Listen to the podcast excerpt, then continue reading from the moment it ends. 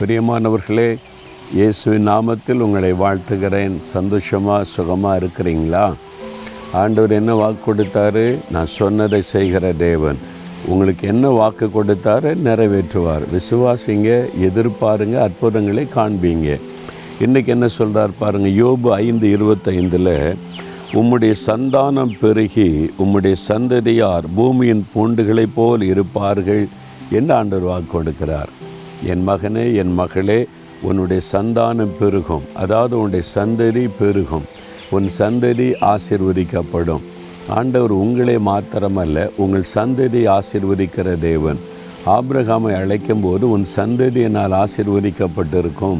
உன் சந்ததியை பெருக பண்ணுவேன் என்று சொன்னார். ஒருவேளை உங்கள் வாழ்க்கையில் இந்த சந்ததியின் ஆசிர்வாதத்துக்காக செபித்து கொண்டிருக்கலாம். எங்கள் குடும்பம் எங்கள் சந்ததி ஆசிர்வதிக்கப்படணுமே. அப்படின்ற ஒரு ஏக்கத்தோடு உங்களுடைய ஃபேமிலிக்காக நீங்கள் ஜெபித்து கொண்டிருக்கலாம். ஆண்டவர் வாக்கு கொடுக்கிறார் உன் சந்தானம் ஆசிர்வதிக்கப்படும் உங்கள் சந்ததி பெருகும் என்பதாய். விசுவாசிக்கிறீங்களா? இந்த வருஷம் நீங்கள் அந்த ஆசிர்வாதத்தை பார்க்க போகிறீங்க உங்களுடைய முழு குடும்பம் ஆசிர்வதிக்கப்படுவது உங்களுடைய சந்ததியே ஆசீர்வாதமாக இருப்பதை பார்க்க போகிறீங்க அதுக்கு விசுவாசத்தோடு ஜெபிங்க. உங்களுடைய குடும்பம் முழுவதும் ரட்சிப்பின் சந்தோஷம் தேவனுடைய ஆசீர்வாதம் உண்டாயிருக்கும். ஜெபிக்கலாமா? தகப்பனை நீர் வாக்கு கொடுத்த தெய்வன் வாக்கு மாறாதவர்.